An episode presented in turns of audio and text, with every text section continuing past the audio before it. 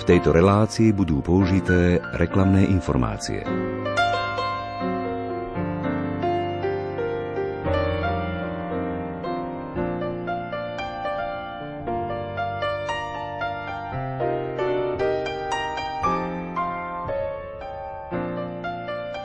Kniha žalmov je pozvaním načrieť do prameňa, ktorý církev od počiatku považuje za prejav viery a nábožnosti, pocty izraelského národa jedinému Bohu.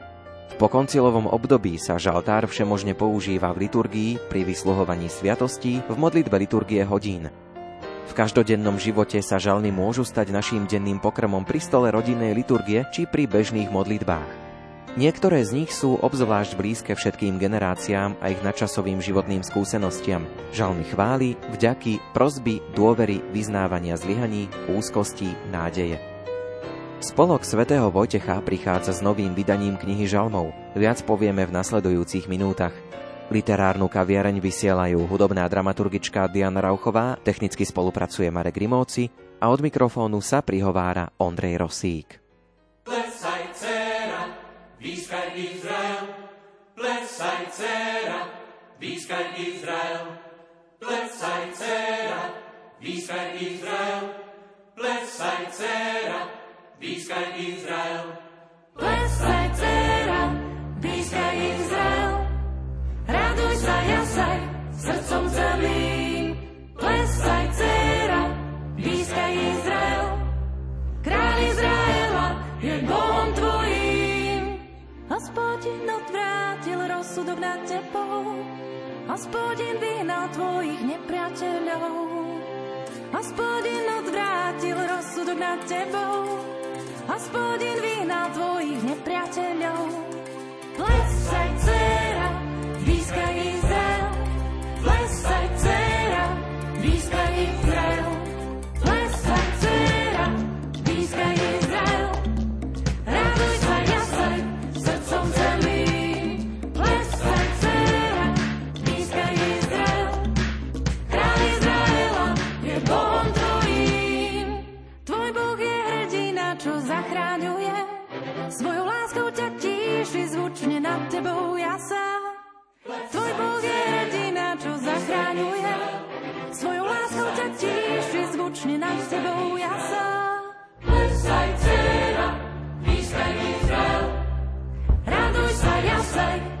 Srdcom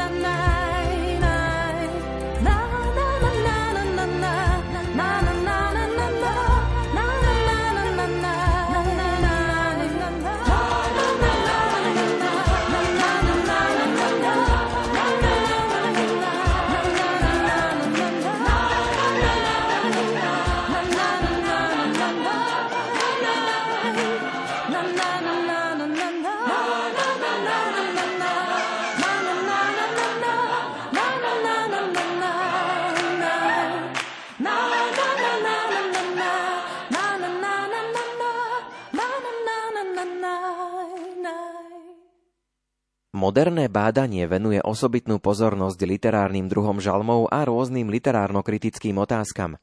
Z formálnej a obsahovej stránky žalmy patria k týmto hlavným literárnym druhom. Chválospevy, žalospevy, vďaky vzdania, kultové žalmy, kráľovské žalmy, blahoslavenstva, historické žalmy, kajúcne žalmy a alelujové žalmy. Z teologického hľadiska sú dôležité najmä mesiášske žalmy. Niektoré sa vyznačujú osobitnou štruktúrou, napríklad strofy s refrénom a štilistickou formou, napríklad abecedné žalmy. Viac mi o žalmoch povedal františkána biblista Karol Miroslav Švarc. Na úvod si skúsme vysvetliť pojem a to slovo žalm. Čo vlastne znamená ten názov, pomenovanie žalm, prípadne jednoduchšie, ak by sme chceli povedať, čo to vlastne je žalm ako taký. Slovičko žalm pochádza od slova žaltár, ako nejakú zbierku náboženských piesní, podotýkam hebrejských. Na začiatku tá zbierka nemala vlastné meno, ale postupne sa začala kryštalizovať ako kniha, ktorá za sebou má svoju teológiu. Tak žaltár po grecky sa povie psalterion a to slovičko salmos v grečne označuje pieseň so sprievodom strunového nástroja, ako bola harfa, líra, lutna alebo citara. Pekne o tom pojednáva napríklad Žám 33, kde sa píše oslavujte pána citarov, hrajte mu na 10 strunovej lutne. Hebreji alebo Židia dnes majú názov pre túto knihu, že je to Sefer Tehilin, čo prekladáme ako knihu chválospevov. A čo do technického označenia žalmu, na to používajú židovský hebrejský termín mizmor, čo sa odvoláva na akadské slovičko zamaru, čo znamená spievať, hrať na hudobnom nástroji. Čo vieme povedať o autoroch a o pôvode žalmov? Tak ako sa Tóra, čiže 5 kníh zákona, pripisuje Mojžišovi, tak ako sa múdroslovná literatúra, predovšetkým kniha Kazateľ alebo prísle pripisu Šalamonovi, tak sa tradícia žalmov pripisuje kráľovi Dávidovi. Tu by som aj citoval sväté písmo, kedy bol malučký Dávid prijatý na kráľovský dvor keď Šaul upadal do nejakej depresie alebo mal takú manickú fázu toho svojho stihomanu alebo paranoje. V projekte Samuele 16. kapitole sa píše, keď prišiel na Šaula duch od pána, podotýkam zlý duch, tak vzal Dávid do ruky citaru a hral. Šaulovi sa uľavilo a bolo mu lepšie, zlý duch od neho odstúpil. Tu by som počiarkol aj funkciu žalmov v našom ponímaní akýsi muzikoterapie, obohatenú o exorcizmus. Kráľa Davida môžeme označovať za hlavnú postavu tejto tradície, ale samozrejme medzi tou zbierkou 150 žalmov máme aj iné postavy iných autorov, ktorí sa obyčajne objavujú záhlaví, ale dotýkam tie nadpisy boli dodané neskoršie. Máme tu teda synov Asafa, synov Koreho, čo boli akísi leviti, ktorí boli ustanovení v chráme ako spevá speváci, ako zboristi, potom máme jednotlivcov, napríklad Heman alebo Hetan, no a v závere sú to, ak nie autory, určite tie nadpisy prisudzujú niektoré žalmy Šalamúnovi alebo aj samotnému Mojžišovi. Z väčšej časti žalmy môžu mať aj anonymný pôvod, avšak sa pripisujú, podľa starobil tradície pripísať niekomu nejaké dielo znamenalo, že to dielo nadobúda pridanú hodnotu a zvýrazňuje sa jeho dôležitosť. Dá sa určiť nejaké historické obdobie, kedy žalmy vznikali? Žalmy ako také sú súčasťou blízkovýchodnej kultúry, čiže tvorba náboženských piesní je prítomná už dávno predtým, než sa Hebreji dali do pohybu z Mezopotámie smerom na západ, aby obsadili alebo vstúpili do zaslúbenej zeme. Takže podobné diela vznikajú predovšetkým v Egypte alebo aj v samotnom prostredí Mezopotámie. Čo do konkrétnosti týchto piesní, chcú odzrkadľovať niečo z teológie a to je predovšetkým vznik monarchie a tá monarchia sa spája s prvým kráľom, to kráľ Šaul, jeho nástupca Dávid a potom Šalamún. Nie všetky žalmy máme v žaltári, oni sú rozosiaté po celom svetom písme. Napríklad máme tu nádherný spev po prechode cez Červené more, čiže máme tradíciu, ktorá sa viaže na Sinaj. Máme to zachytené, že rodná sestra Mojžiša Miriam zobrala hrkalky, bubienky a spolu so dievčenskou družinou začala ospevať veľké divy pánové. Krásny spev, pieseň máme od Debory, ktorá bola súd sudkynia, čiže máme obdobie sudcov, kedy z vrchu tábor tiahlo jej vojsko spolu s jej kolegom Barakom a porazili nepriateľa Izraelitov Sasíru, kedy ho prenasledovali, takže tu máme tiež krásne zachytené u sudcov v 5. kapitole a potom máme matku Samuela, ktorý bol posledný zo sudcov, prvý z prorokov. Tu máme pieseň, ktorá bola vložená do úst jeho matky Anny a ten sa stal predobrazom pre marianský nápev, spev Pany Márie, ktorý nazývame dnes latinský magnifikát. Takže vidíme, že celými dejinami spásy sa tiahnu akési žalmy. Ja hovorím jednoducho, ak je niečo veľmi vzácne, niečo posvetné, ona sa to vždycky nejako prejaví v piesni, pretože narratívne príbehy majú svoju silu, ale v spevoch sa odráža čosi viac. Ak sa niečo spieva, lepšie sa to aj pamätá, lepšie sa to potom traduje a odozdáva ďalším generáciám. Žalmy ako spôsob akéhosi spevu majú tú silu poetickým spôsobom zachytávať hĺbku Božieho zjavenia, Božieho pôsobenia uprostred vyvoleného ľudu.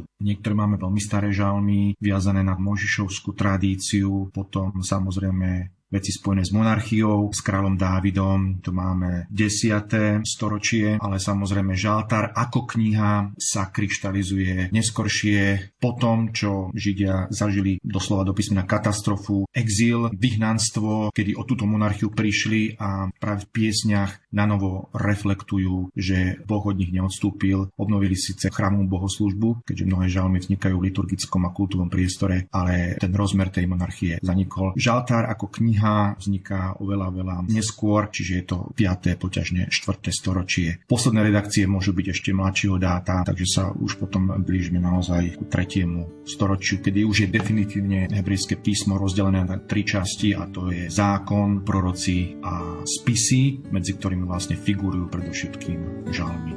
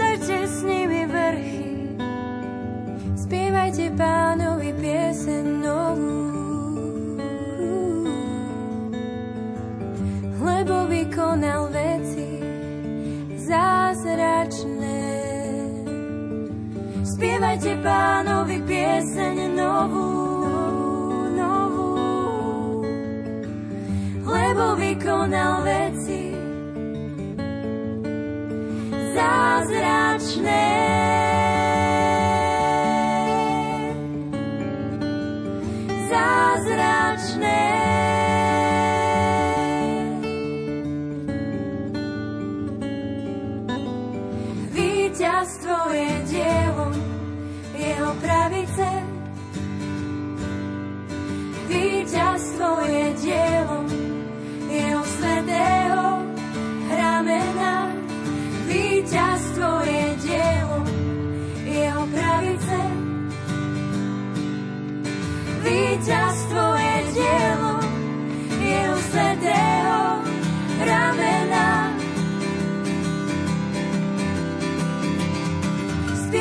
pánovi pieseň novú, novú, lebo vykonal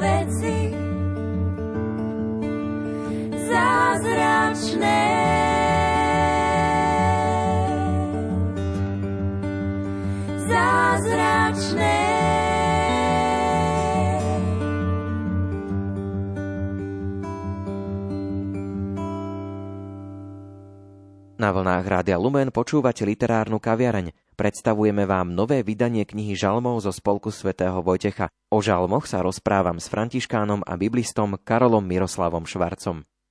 Skúsme povedať pár vetami niečo o štruktúre žalmov. Kniha žalmov je kniha, čiže je dobré takto ju aj čítať. Od začiatku, od prvého žalmu až po žalm 151. Hovorím 151, troška ma to nie že vyrušilo, ale napríklad v greckej Septuaginte máme aj žalm 151, ktorý nie je kanonický, ale napríklad východní kresťania, vrátane pravoslávnych, tento žalm majú. Je to žalm, ako si Boh povolal mladučkého Dávida, aby sa stal kráľom, čiže bol pomazaný, potom mohol vstúpiť do zápasu s Goliášom, ktorého nakoniec premôže. Takže tieto žalmy sa javia ako kniha a v nej môžeme objaviť akési oblúky, ktoré poukazujú na dejiny spásy. Tie oblúky nie sú lineárne, všetko v poézii nemá úplne presné schémy, ale pri čítaní toho žaltára od žalm číslo 1, ktorý sa javí ako prolog ku celému žaltáru, až po ten posledný žalm 150, vidíme akýsi pohyb od noci cez svitanie smerom k poludnejšiemu jasu. Zároveň je tam pohyb od pozemského utrpenia, lamentácií nárekov smerom k nebeskému jasotu a sláve a zároveň oblúk od prosieb jednotlivca až po chválu a vďaku celého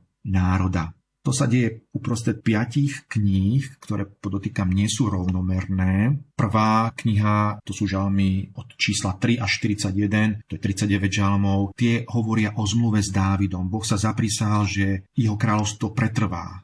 Neustále sa tam tento motív kráľovania, podotýkam kráľa Davida, objavuje, tá zmluva sa tam objavuje. V druhej knihe tých žalmov je menej. Tu sledujeme tú líniu, ako sa táto zmluva posúva na Šalamúna a jeho potomkov. Neskoršie monarchia sa ocitná v kríze, monarchia padne vyhnanstvom Izraelitov do Babylonu. Kniha Žalmov toto rieši. Ako sa vysporiadať s týmito prisľúbeniami? Odpovede je jasná. Treba sa vrátiť do času pred monarchiou. Je to čas východu alebo exodu z egyptského otroctva smerom k hore Sinaj, kde Mojžiš dostáva zákon. To je tá príprava, ktorá sa deje v štvrtej knihe Žalmov. A celé to vyvrcholí k návratu k zákonu, čiže k Tóre. To je nádherný žalm 119 ktorý obsahuje 22 časti podľa vzoru hebrejskej abecedy. A celé to triumfuje záverečnou 5-žalmovou doxológiou, kedy oslavujeme už nie monarchiu, ale tzv. teokraciu. Židia zistujú, že už nie návrat ku kráľovi Dávidovi alebo jeho potomkom, ale je to návrat k Bohu, ktorý je kráľom celého neba i zeme. Takto stručne máme v knihe Žalmov zachytenú celú teológiu vyvoleného národa a zároveň aj dejiny spásy. Existuje medzi tými knihami aj nejaké prepojenie? Tie jednotlivé knihy sú nádherne prepojené, tak ako v medicíne máme veľmi odborný termín sutúra, čo sú nejaké lebečné spojenia, podobné švíky alebo zošívané spoje sa nachádzajú práve aj v žaltári. Je veľmi dobré si všímať, akým žalmom končí kniha a akým žalmom začína tá ďalšia kniha. Oni sú v vzájomnom prepojení, dochádza tam akémusi dialógiu, premosteniu, my to odborne nazývame, že to je konkatenácia, previazanie, zreťazenie istých tém. Tu sa aj spájajú také dve tradície, je to tradícia profetická, nazvime to, ktorá sa zameriava na kráľovské mesiáske žalmy. Napríklad to vidíme v prepojení žalmom 72. Končí druhá kniha a žalm 73 už nie je mesiásky, je to poučný žalm, či čiže múdroslovný, didaktický. Tu vidíme druhú tradíciu, tá je tradícia sapienciálna. Vidíme nádhernú komplementaritu práve napríklad na týchto dvoch švíkových žalmoch. Je to žalm 72 a 73. Čo je zaujímavé, také dva pomenovania pre Boha alebo pre pána sa vyskytujú v tých žalmoch. Vieme povedať, že aké sú to a čím je to spôsobené? Táto metodika sledovania Božieho mena sa predovšetkým začala používať na základe takési hypotézy vzniku Pentateuchu. To je teória štyroch dokumentov, kedy Pentateuch vznikol syntetizovaním štyroch prameňov. Je to práve jahvistický prameň, kde sa odráža Božie meno, posvetné meno. Ďalej je to prameň elohistický, kde sa používa na vyjadrenie Božej prirodzenosti hebrejský termín Elohim. Potom je tam ďalší prameň deuteronomický, ktorý vzniká objavením knihy Deuteronomium v prvej polovici 7. storočia. No a neskôršie ten štvrtý je kňazský prameň. Takže aj na základe tohto prístupu my môžeme tieto veci ako si aplikovať zľahka na knihu žalmov, kde sa nám potom vyselektujú skupiny žalmov. Keď budeme teda sledovať Božie meno, ja ho z úcty teda vyslovať nebudem, aby sme rešpektovali židovský národ, ktorý na miesto Božieho mena povie Adonaj. Posvetný tetragram, ktorý sa pri čítaní vyslovuje ako Adonaj, sa predovšetkým v prvej, štvrtej a piatej knihe žalmov vyskytuje viac ako 600 krát. Sú to predovšetkým Dávidové žalmy, to potom vidíme v tých nadpisoch. Čo sa týka tých elohistických žalmov, keď máme 5 kníh žaltára, tie sa objavujú zaujímavo v druhej a tretej knihe žalmov. Na základe tohto my môžeme identifikovať zbierky, ktoré nám potvrdzujú to, že žaltár ako kniha sa kryštalizuje postupne neskôr. Je to snaha starobilé žalmy aj zo skupenia dávať do hlbších súvislostí. Posledné výskumy pri nájdení zvítkov od mŕtvého mora počnú s tým rokom 1947 zhruba potvrdzujú, že prvé tri knihy žaltára vznikli oveľa skôr, mali fixný zoznam tých žalmov a posledné posledné dve knihy, 4. a 5. sa doľaďujú neskôršie, pretože v tom Kumráne sa našli aj žalmy práve z tej 4. a 5. knihy, ale úplne v inom poradí. Čiže zrejme popri oficiálnom kanonickom žaltári existovali aj iné zbierky žalmov. Buď to boli žalmy kanonické, alebo častokrát aj iné a tie sa zoskupovali do iných zbierok. Vidíme tu nádhernú prácu nielen pôvodných autorov, ale predovšetkým redaktorov, ktorým tiež musíme priznať autorstvo a ktorým tiež prislúcha titul Božej inšpirácie, že aj skrze týchto sekundárnych tvorcov Boh vytváral posvetné texty svätého písma.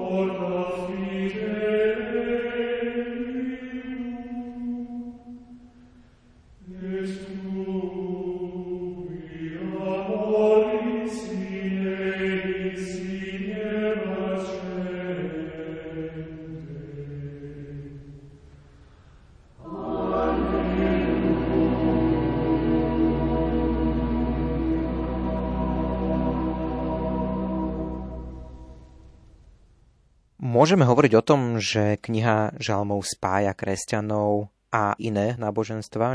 To rozhodne, my keď chceme robiť medzináboženský dialog alebo ekumenický rozhovor, určite bude dobre sa opierať o žalmy. Príkladom je aj životný príbeh Edity Steinovej filozofky, narodenej vo Vroclavi, vtedy to spadalo pod Nemecko, bola židovského pôvodu, neskôršie vstupuje na Karmel pod menom sveta Terezia Benedikta z Kríža. Ona po svojej konverzii, keď mala 30 rokov, nechala sa pokrstiť, sprevádzala svoju matku Augustu do synagógy. Tetušky, ktoré sa tam stretávali na modlitbách, videli, že Edita sleduje latinský žaltár a dokáže sledovať žalmy, ktoré sa modlia v synagóge a ktoré korešpondujú nášmu latinskému žaltáru. To je nádhera, že to, čo sa aj dnes modlia Židia, alebo čo sa aj v minulosti, modlíme sa aj my. Samozrejme, my v týchto piesniach rozpoznávame Kristovo zjavenie. No a rovnako čo aj do ekumenického dialogu, tu by som vyzdvihol komentáre doktora Martina Lutera, ktorý krásne pojednáva o žalmtári, ktorý nazýva malou Bibliou, pretože fenomenálnym spôsobom pojednáva nielen o stvorení, ale predovšetkým o smrti a zmrtvých staní Krista. Nechcel by som ani opomenúť ďalšiu blízkovýchodnú tradíciu a to sú práve moslimovia. Žaltár sa rodí na Blízkom východe. Oni tú kultúru slova majú mimoriadne vyvinutú, takže prostriedky vyjadrovania, keďže táto blízkovýchodná poézia nepozná rímy, ale kladie veľkú silu na paralelizmy. To sa objavuje aj v arabčine, konkrétne čo do vyjadrenia Božej prirodzenosti. U moslimov máme tradíciu 99 božích mien, napokon niektoré z nich sa aj objavujú v nadpisoch súr samotného Koránu, že Boh je milostivý a milosrdný. Napokon z 99 mien vzniká akýsi rúženec, ktorý svojím spôsobom čo do techniky opakovania preberá nielen latinská, vidíme to aj vo východnej cirkvi. Máme rúženec, východní kresťania majú komboskiny, čiže čotky, vzývajú Božie meno. Vidíme, že strety kultúr náboženstiev sa môžu aj vzájomne obohacovať a preto aj my, ak chceme vstupovať do dialogu, do stretnutí s takýmito zoskupeniami, je dobré sa odraziť od textov, od vecí, ktoré nás spájajú. My, františkáni, vidíme vo svetom Františkovi z Asizi priekopníka. V roku 1219 sa dostáva na Blízky východ, prvý kláštor a zároveň prístav, kde naši bratia podnikajú tie svoje výpravy, tak je to prístav Akri, nedaleko dnešnej Haify, kúsok od libanonských hraníc. Odtiaľ František putuje do egyptskej Damiety, kde sa prihovára križiakom, aby upustili od svojich násilných ťažení a zároveň sa stretáva s egyptským sultánom Melek El Kamelom, na ktorom ktorého má veľmi dobrý dojem. Svetý František práve z tohto pobudnutia dvoch rokov na Blízkom východe si odnáša množstvo inšpirácií od moslimskej nábožnosti, sa napríklad naučí vzývať pána niekoľkokrát denne, z toho vzniká postupne taká modlitba, ako je aniel pána, ktorá odráža 5-násobné zvolávanie muezínom na moslimské modlitby, rúženec, ako forma korálok, kde sa opakovaním vzývajú vlastnosti Boha, ale nejaký spôsob uvažovania o Bohu. Toto všetko sa potom dostáva do Európy a v patričnej podobe sa to vyvinie do takých fóriem, ktoré poznáme aj my. Svetý František sám, keďže bol poeta, to dokazuje aj jeho piesň Brata Slnka, ktorá vznikla dva roky pred jeho prechodom do väčšnosti. Je to nádherný poetický spis, ktorý pozýva všetko stvorenstvo k chvále Boha. Zložil napríklad aj oficium o utrpení pána, menej známe dielko, ktoré obsahuje 15 žalmických zoskupení. Dva žalmy sú priamo súčasťou, kompletne pokopírované, ale zvyšné žalmické štruktúry sú mixom toho, čo my sa modlíme v latinskom žaltári. Posledná vec súvisiaca so Svetým Františkom je žalm 142, ktorý sa modlil František priamo svojou smrťou. To my dnes praktizujeme 3. oktobra večer, kedy sa pri sviečkách schádzame, modlíme sa tento žalm 142. Vychádza nové vydanie kníh žalmov v spolku svätého Vojtecha. Mali ste možnosť prísť do kontaktu s týmto novým vydaním? Toto nové vydanie som videl a dokonca aj držal v ruke. Veľmi ďačná forma malého formátu, ktorá môže slúžiť dnešnému kresťanovi ako príručka. Je to aj dôkaz toho, že kniha Žalmov má neustále svoje miesto čo do duchovnosti pre nás kresťanov. Treba si uvedomiť, že v Novom zákone, ktorý obsahuje 300 citátov zo Starého zákona, je okolo 100 práve z kníh Žalmov. Ten žaltár sa skutočne podľa druhého Vatikánskeho koncilu javí ako hlas nevesty cirkvi, ktorá sa prihovára ženíchovi. Augustín vo svojom monumentálnom diele výklady k šalmom vystihol, ako sa žaltár teší obľúbe u kresťanov, sám nazýval knihu žalmov, že je to môj žaltár, moja radosť. On sám použil množstvo citátov zo starého zákona, asi polovičku z nich práve zo žaltára. Zastavil by som sa pri svetom Abrozovi, ktorý bol učiteľ sveto Augustína. On povedal takéto nádherné slova. Hoci celé písmo vydáva vôňu Božej milosti, kniha žalmov má osobitný pôvab. Je v nej úžitok pre všetkých, spolu s uzdravujúcou silou pre našu spásu. Je tam poučenie z dejín, príkaz zákona, predpoveď proroctva, trest odsúdenia, presviečanie morálneho kázania. Všetci, čo ju čítajú, môžu nájsť liek na vlastné osobné zlyhania, Všetci, čo majú oči k videniu, v nej môžu objaviť kompletnú telocvičňu pre dušu, štadión pre všetky čnosti, vybavenie pre každý druh cvičenia. Je na každom, aby si vybral formu, ktorú pokladá za najlepšiu pomoc pri získaní výťaznej ceny.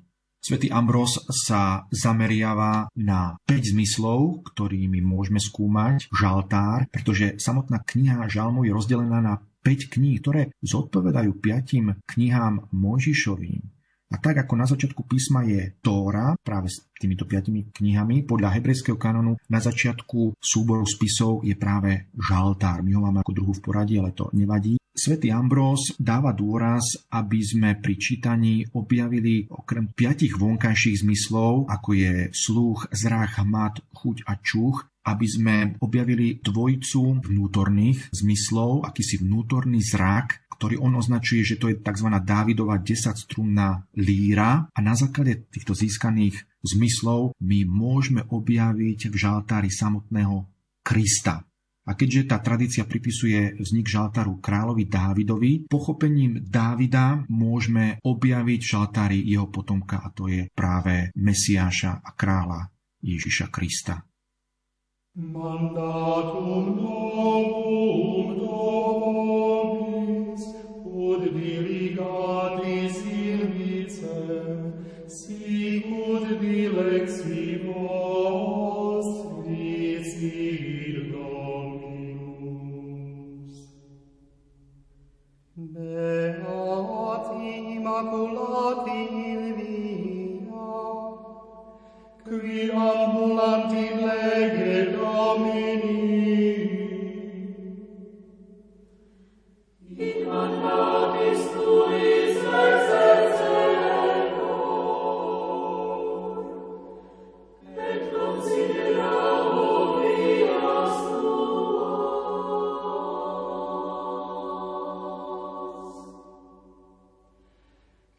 fiat mandatorum tuorum curam, quia dilatasti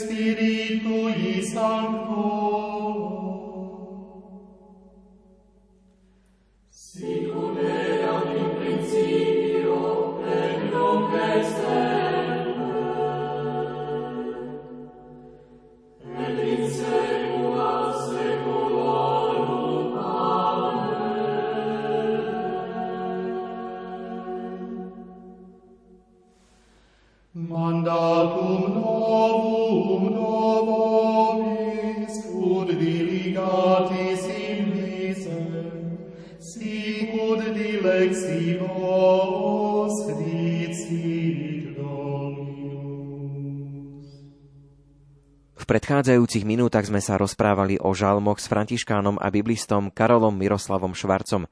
Nové vydanie knihy žalmov zo spolku svätého Vojtecha už teraz nájdete v knihkupectvách.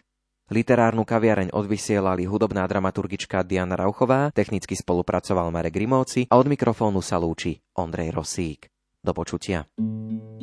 V tejto relácii boli použité reklamné informácie.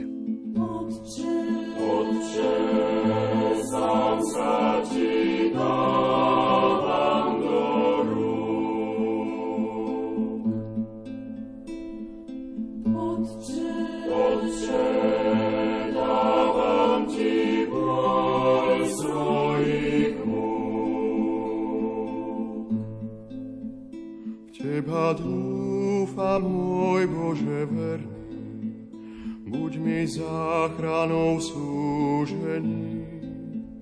Do Tvojich rúk dávam môjho ducha. Rádio Lumen. Vaše